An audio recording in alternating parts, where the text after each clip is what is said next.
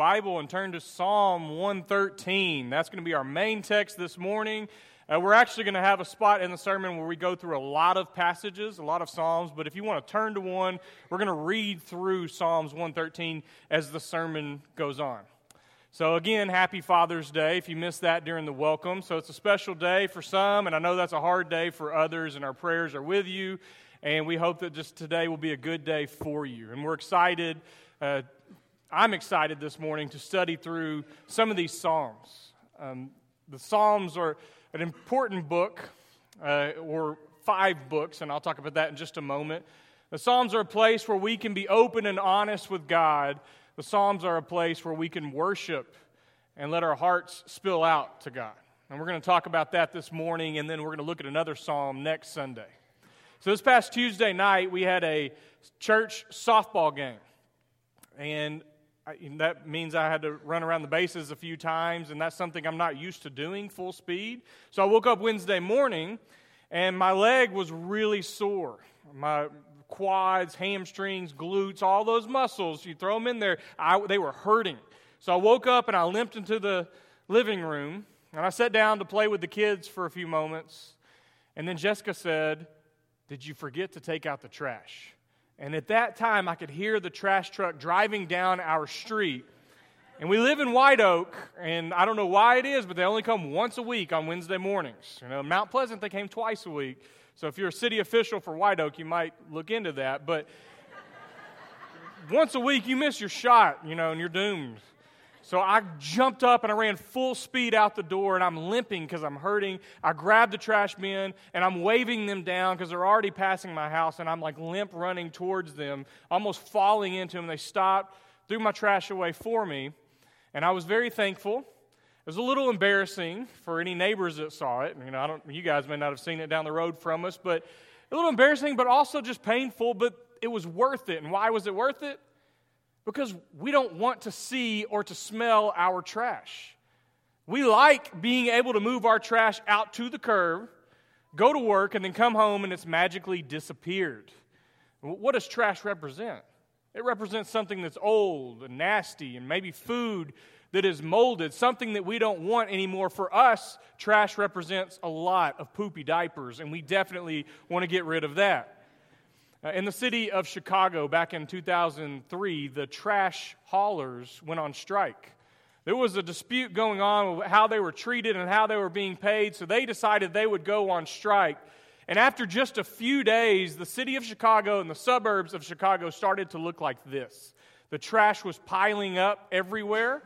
The smell was rising in the city, and those little critters that like to come around, the bugs and the animals, were finding their way to the trash. So the people of Chicago wanted something to be settled and something to be settled quickly, and when they worked out the contract with the trash haulers, the citizens of Chicago had a newfound appreciation for what they do. Because we don't want to see our trash, we don't want to smell our trash, we just want it out of sight, out of mind. Our key verse for this morning is Psalm 113 and verse 7. The psalmist writes, "He lifts the poor from the dust and the needy from the garbage dump." That's our key verse this morning. Now, if you have a different translation, it might say, "He lifts the poor from the dust and the needy from the ash heap." This is the New Living Translation, the one that I have up on the screen. And any commentator would tell you the ash heap in the ancient world, that is the city dump. That's the garbage dump. So literally what this verse is saying is He, being God, this is what God does. He lifts up the poor from the dust and the needy from the city dump, from the garbage dump. Now that's great that God does that, but why would God need to do that? Why would anybody spend time in trash? We try to get rid of our trash. We want it out of sight, out of mind, so why would anybody be in a garbage dump? Unfortunately, we live in a world, whether or not you realize this, where sometimes people's lives are reduced to living out of the trash. The first time I ever left the country, I went to the Dominican Republic. And it was a very eye-opening experience for me. You know, I'd grown up in the U.S., and We were a middle-class family, so I would consider myself not rich. And, I leave the country, and I'm seeing all this poverty for the first time, and I'm thinking, man, we are rich no matter what we are in the U.S. And so it's an eye-opening experience, but about halfway through the week, the missionary we were working with told us that we were going to make sandwiches, fill up these big coolers full of water. We're going to travel 2 hours to this large city where they have a city dump, and we're going to go feed the people there that live there. The dump dwellers is what they're called. And then have a time of worship with them. So in my mind, I'm thinking, sounds great. I don't really know what to expect. But I'll never forget that day. When we pulled into the city dump, we're on this big truck with all these ACU students in the back. And then you can just smell, the garbage coming up at you. Every time I smell garbage, I have those flashbacks to this day. And there's people everywhere, men, women, children. And when they see that truck, they recognize the truck because that missionary would go there every week. They took off running full speed towards us. And it's like the road never ended. He just kept going deeper and deeper into the dump and then finally stopped. And our truck, was open on the sides. And so as soon as we stopped, we were just surrounded by people with their arms coming through the truck begging for water, begging for something to eat. So that smell, that experience, the fact that people actually lived in a city dump, we fed them, we gave them something to drink, we got out of the truck. Some people stayed in the truck because the smell and the whole experience was too overwhelming. But if you got out of the truck, we went and we had a worship service. And that was a very meaningful worship service. Sometimes you mix up the setting and the people that you're with, and it makes you think about things a little differently. So these people actually lived in a city dump. So when I read Psalms 113 verse 7, having experienced it and seen that poverty, I read Psalm 113 verse 7 through a different lens. But I also read Psalm 113 verse 7 and all the Psalms differently because of Jesus. We read the Psalms through the lens of Jesus. And you look at Psalms like this and you say, that's a lot of Jesus. He lifts the poor from the dust and the needy from the garbage dump. That sounds a lot like Jesus' ministry. The people that he would reach, the places that he would travel to, that he would pay attention to. Now, in order for us to have a full, understanding of Psalm 113, I'm going to take a step back. I want to look at the book of Psalms as a whole, and then I want to look at the book of Psalms through the lens, the New Testament writers, how they look at the Psalms, and then we're going to come back to Psalm 113. So let's look at the book of Psalms as a whole. It was the church's original hymn book. You see, these songs that were written, as I mentioned from the intro, were meant to be worship songs. As Tony has led us in a singing this morning, a lot of these songs are taken from the Psalms. So in ancient Judaism, in the time of Jesus, and in the early days of the church, when they would go to synagogue, when they would go to the temple, the songs they would sing came from the Psalms. Jesus and his contemporaries knew the Psalms inside and out. They had them memorized. They would sing them as worship. They would pray them as a part of their prayer lives. They were very familiar with the Psalms. There's 150 chapters, which means there's 150 Psalms, and they're divided into 5 books. And this is a very ancient Hebraic Jewish way of dividing the books up because this is kind of given a high five back to the law of Moses. The Torah, there's the first 5 books in the Old Testament, that's the law of Moses. So anytime you see that number 5 throughout the Old and New Testament, it's kind of symbolizing the Torah. So there's 150 Psalms divided into 5 books, and there's all sorts of genres. There's all sorts of types of psalms that you have. As you read through them, as you study through them, you'll notice they're not all the same. Some are just classified as hymns. About 40 of the 150 psalms are considered hymns, but about a third of the psalms are laments. And this is both individual and communal laments you find in the Psalms. A lament is where you're really crying out to God. You're voicing your frustration. As I've heard other speakers say before, it's okay to tell God what you really feel because that's what we see in Psalms. That's what we see in these laments. But we also have Psalms of thanksgiving, both individual and communal Psalms of thanksgiving. You know, these are the Psalms that we read around Thanksgiving time each year, just giving praise to God for who He is. There are Psalms of trust. During the hard times in life where maybe they would normally lament, whatever they need to lament about is pushed down to secondary importance, and they're just going to trust in God. So you see those Psalms. We see the royal Psalms that have to do with David and who David was as a king and his kingdom. We have Psalms of wisdom, and we have what we would call messianic Psalms. These are the Psalms that are reinterpreted through the lens of Jesus, of the Messiah, and we'll talk about that in just a moment. Now, those are the types of Psalms, and as you read through them, you notice, they're not all just written in a paragraph form like maybe we would in English. It's Hebrew poetry. Some Psalms are acrostics, which we miss in our English language, but it would take the Hebrew alphabet, and each line would be the next letter in the Hebrew alphabet. So we don't really see that in our own translations. Some Psalms are thought lines, where you have two lines that are saying the same thing, same thought, just worded differently. So take our passage for this morning, Psalm 113, verse 7, and that's a thought line. He lifts the poor from the dust, and the next line, he lifts the needy from the garbage dump. Same thought, two different lines. So there's just kind of a brief overview of the book of Psalms, all 150 of them, all the different types of Psalms that you read, divided into these five books. But then you get to the New Testament, and the book of Psalms and the book of Isaiah are the two most widely quoted Old Testament passages in the New Testament.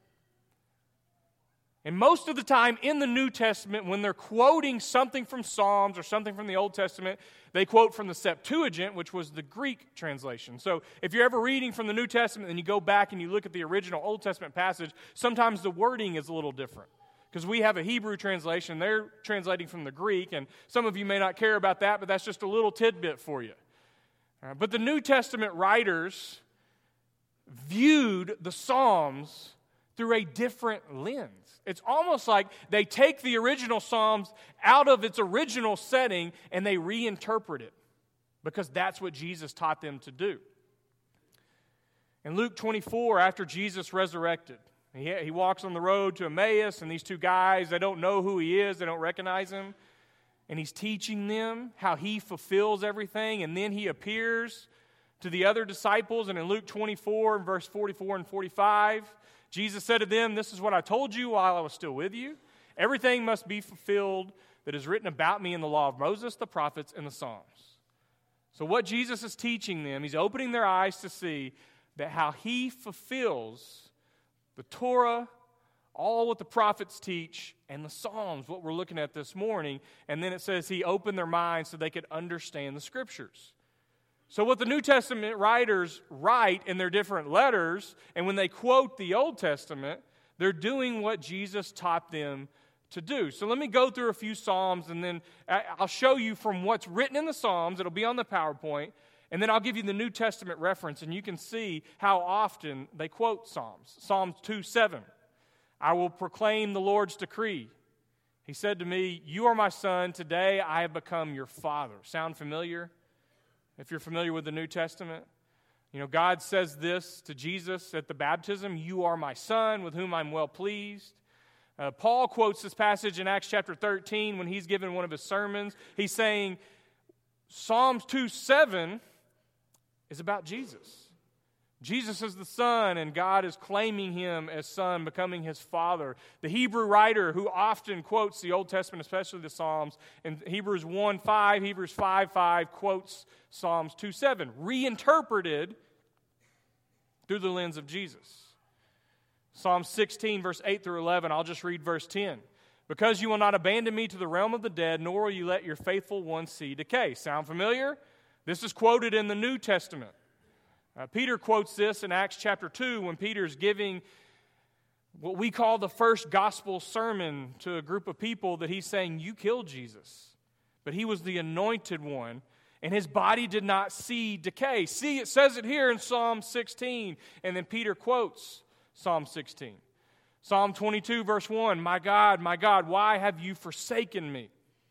You take its original setting in Psalm 22 and what it originally meant, but in the New Testament, In the Gospels, in Matthew 27:46, this is Jesus on the cross.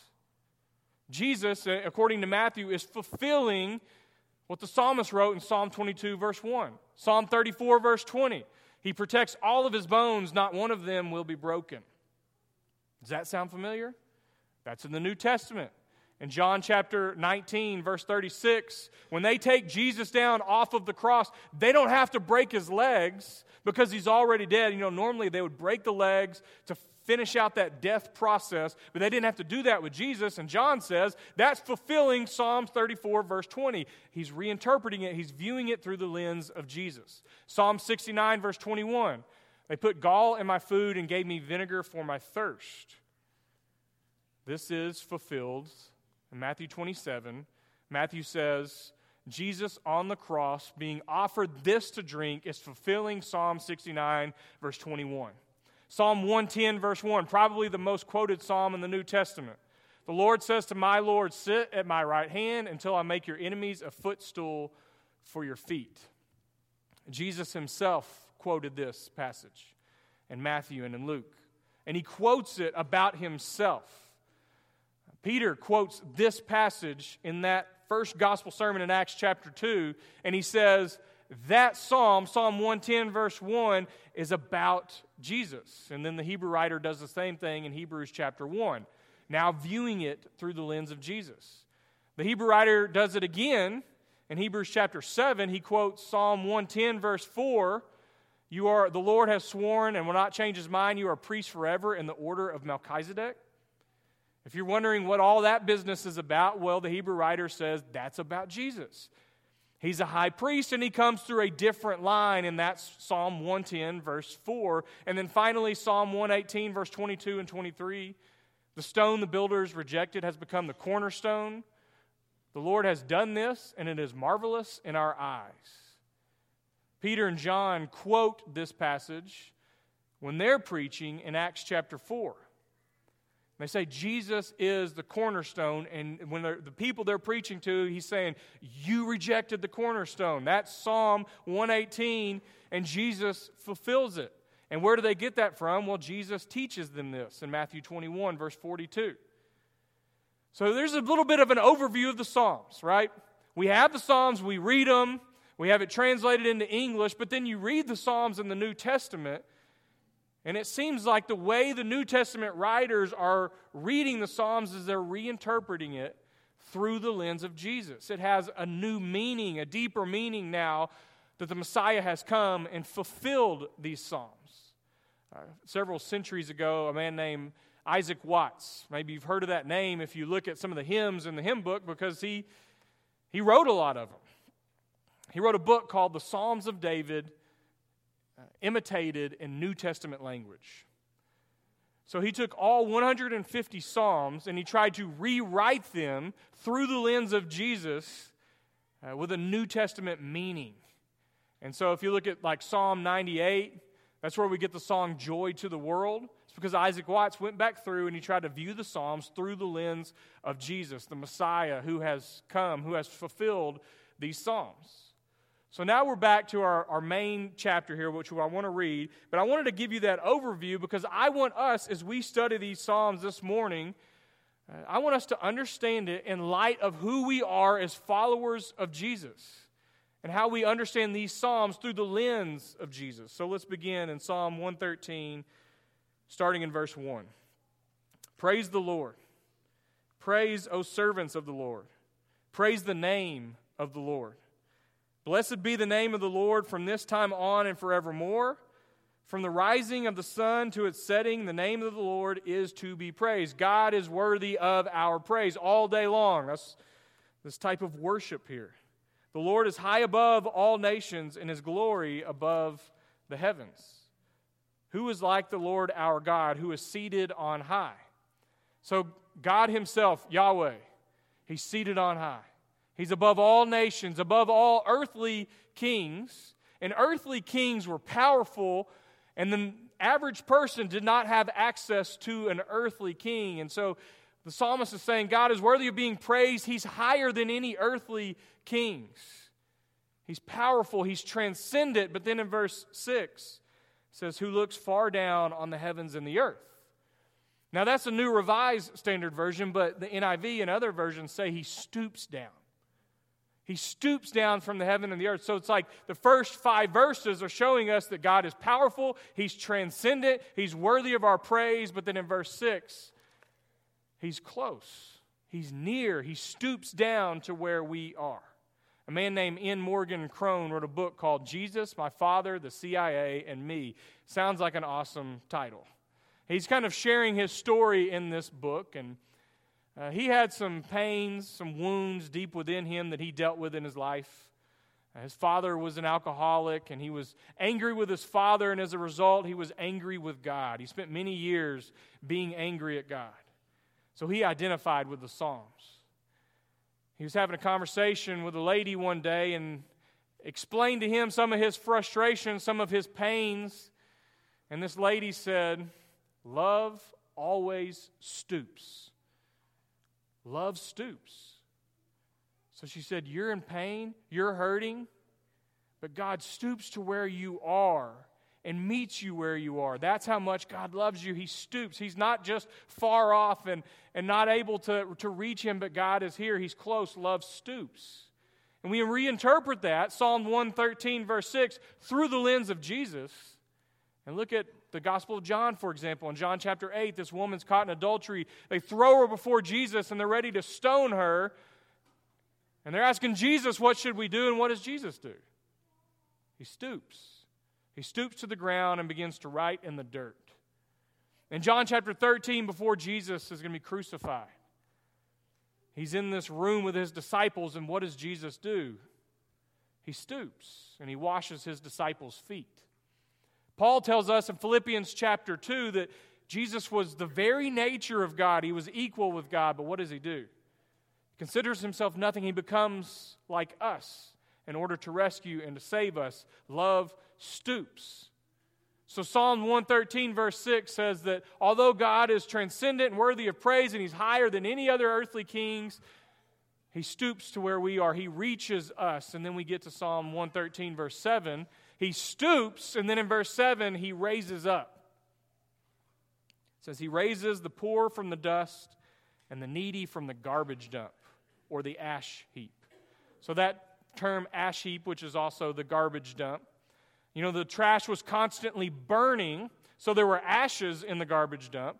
So those ashes would be warmed by the sun at night or during the day, so at night for those living in the garbage dump, they were kept warm from those ashes. The garbage dump, the ash heap, was home, not only to trash, but the world's most unwanted people. The poorest of the poor, the diseased, the people whose lives had been reduced to living in the trash. In the New Testament, there's this word, this Greek word, Gehenna. Jesus used this word quite often in the Gospels. Gehenna is translated in English as hell. So every time Jesus says hell in the Gospels, it's this Greek word Gehenna, and Gehenna was a literal place. It was the southwest part of Jerusalem. It was the city dump where they were constantly burning trash. So it's like the best example that Jesus could think of for hell was the city dump outside of Jerusalem. So people living in the city dump reduced to that who need to be lifted up out of that. It's almost like they were living in a hell on earth. So, you know, when I was younger, I went to the Dominican Republic, had that experience in the garbage dump that day and seeing the people that lived there. And then many years later, when we were in Kigali in Africa, we went to the city dump. We worked with street kids, and most of the street kids lived and were raised in the dump. But they would come to us, and we would work with them. But I really wanted to go to them. The city dump in Kigali was up on top of this mountain. But every time I asked somebody to take me to the city dump, they said it was too dangerous because it was up on top of the mountain, so they had that leverage, and every time the police tried to come up there, they would, you know, pelt them with rocks, and so the police stopped going up there. So it was basically a land of lawlessness. But it's where these kids were coming from. So finally I convinced someone to take me to the dump. We brought some food and some water with us, and we were just going to go out there and hand out food and water and try to make some connections. So we started hiking up the side of this mountain, and that smell came back to me, you know, the garbage smell. So those memories of the days in the Dominican Republic were coming back, and as we hiked up this mountain, you know, not only could you smell it, but you could feel it. It was like a place of darkness and dreariness. And we get up there, and people are just wondering why we're even there. And bugs and flies and maggots crawling all over them. And this was their life. This is where they lived. This is where they slept. This is where they got their food. They just lived in the garbage dump. Psalm 113 verse 7 says that God lifts the needy and the poor from the garbage dump. And how does He do that? Well, He stoops down to where they are and He lifts them up. So how do we respond to a verse? You know, if we're going to read Psalm 113 through the lens of Jesus, how do we respond to this? You know, how do we live?